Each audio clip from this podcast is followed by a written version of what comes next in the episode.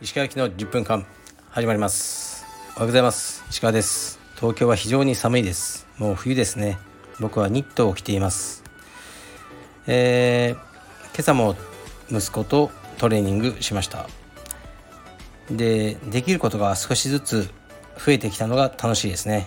何かできなかったことができるようになるとベイブレードを買ってやる。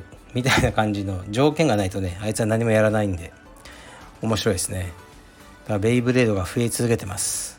うん。まあ言ってもね、まあ、1000円2000円とかなんでね。はい。昼飯代とそんな変わんないんでまあいいんじゃないかなと思ってます。どうせいつか飽きてね全部捨てるんだと思いますけど。で何かあったかな。あそうまた写真の仕事が一つ来てましたね。いきなり来るんですよね。でこれはなかなかいい仕事ですね。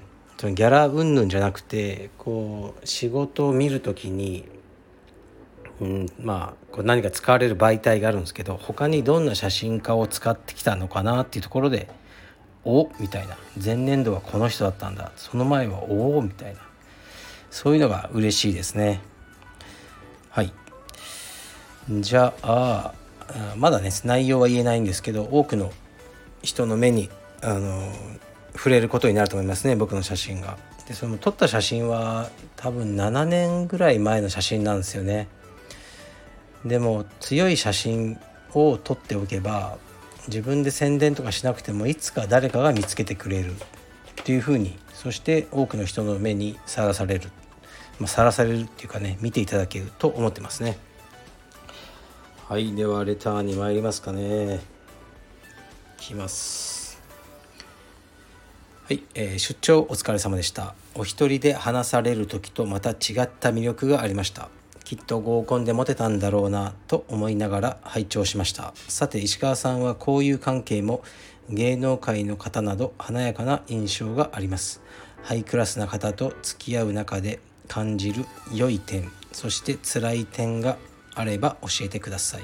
市政の片隅で地味に暮らしている私には遠い世界のように感じます。ご回答よろしくお願いします。はいありがとうございます。うん少し勘違いしてらっしゃると思いますね。なんかこう僕は決してなんだろうないわゆるこう東京カレンダーに出てくるようなおじさんじゃないですね。イタリアンとかのレストランとかも行かないしうんでワインとかも全然嫌いだし、ね、家で焼酎を飲むだけの汚いじじいです。でな華やかな交友関係もないですよ。芸能界の人もまあ充実を通じて知ってますけどそんな会うことなく、うん、クワガタと写真の話だけを LINE で交換してるぐらいですね。はい。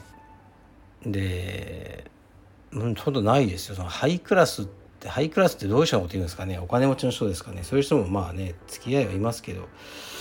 うん。辛い点別にないですね。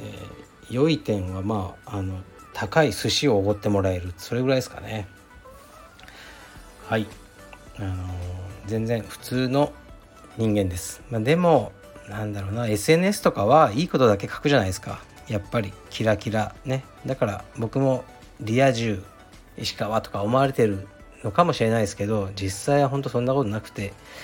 いろんなねしょうもない悩みやら何やらありますよ。はい。では次参ります。石川さんこんにちは。石川さんは睡眠時耳栓をされてるとのことでしたがどのくらいの頻度で変えてますか？これ何ですか？それ知ってどうするんですかね、まあ、2週間ぐらいですかね。でもですね最近は腰がもう痛くて上を向いて寝れないんですね。上を向くと腰が反っちゃうんでだからこう丸まって横で寝てるんですよ。で横で寝ると耳栓してるとこう耳が枕で潰されて痛いんですね耳の中が。だから耳栓最近はしてないです。はい。腰優先で生きてます。で腰もねほんとやばくて今日は新小岩の病院まで行ってきますね。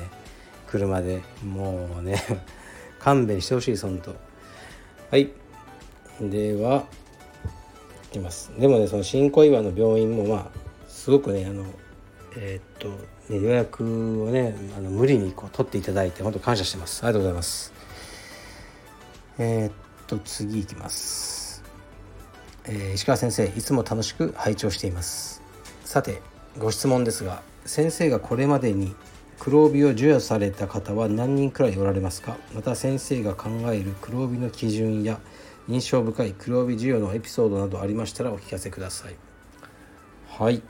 うんこれね今初めて読んだんで全然数えようと思ったら数えれるんですけど10人ぐらいじゃないですかね。そんな多くないですよね、まあ、でも帯の授与っていうのはこう何をもってして授与というかなんですよね。僕が手で渡したことってあんまり意味なくてそのサインなんですよ。その書類に誰が授与のサインをしたかていうことが僕は帯を巻いたって意味だと思ってるんですよね。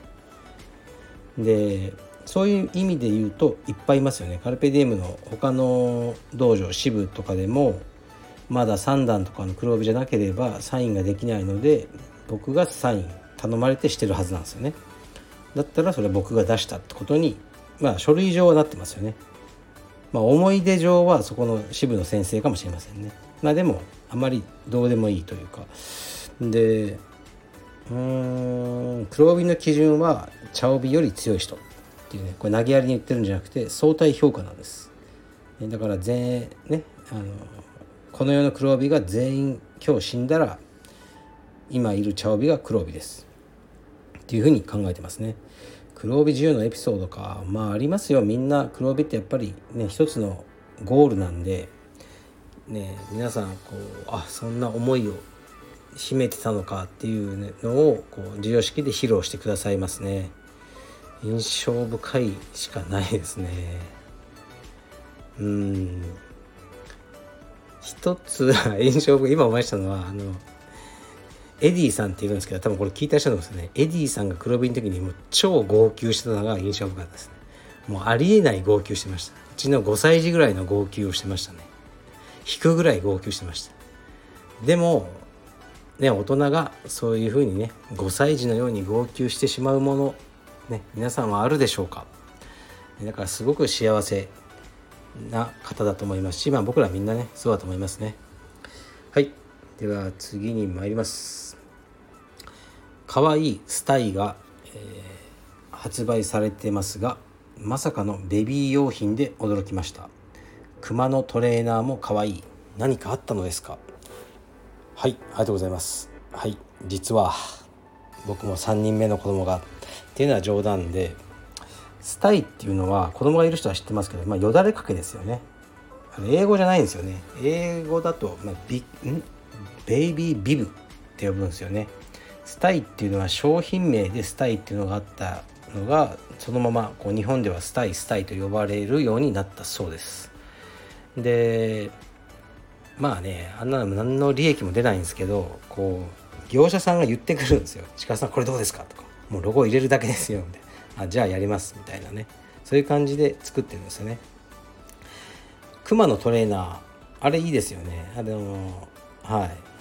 あれ好きですね。好きですねっていうかまあ僕がね作ったんですけどまあ僕はね絵描けないんでねこうデザイナーの書とを作ったんですけどちょっとあれはまあカレッジっぽくで親子の白熊ねで別に充実と関係ないですけどね白熊はちょっと充実以外の方にも、えー、カルペディウム商品をもっと購入していただけるように幅をね広げていこうというあの作戦のもとにやってるんですよね。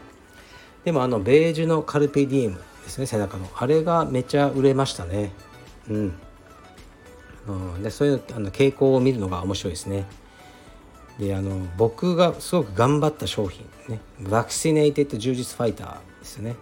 あれがちょっと あんま売れなかったですね。どうしたんでしょうか。まあ外す時もあります。でもなんとかします。という感じであのアパレルも頑張ってます。でアパレルもなんだろうな。こうやりがいがあるんですよねアパレルは。頑張れば売れるしこうねがん、うん、やっぱ微妙なやつは売れないんですよ。ね皆さんこうねもうバカじゃないんでねお客様は。でちゃんと宣伝をしてあのねいろいろあるんですよ戦略が。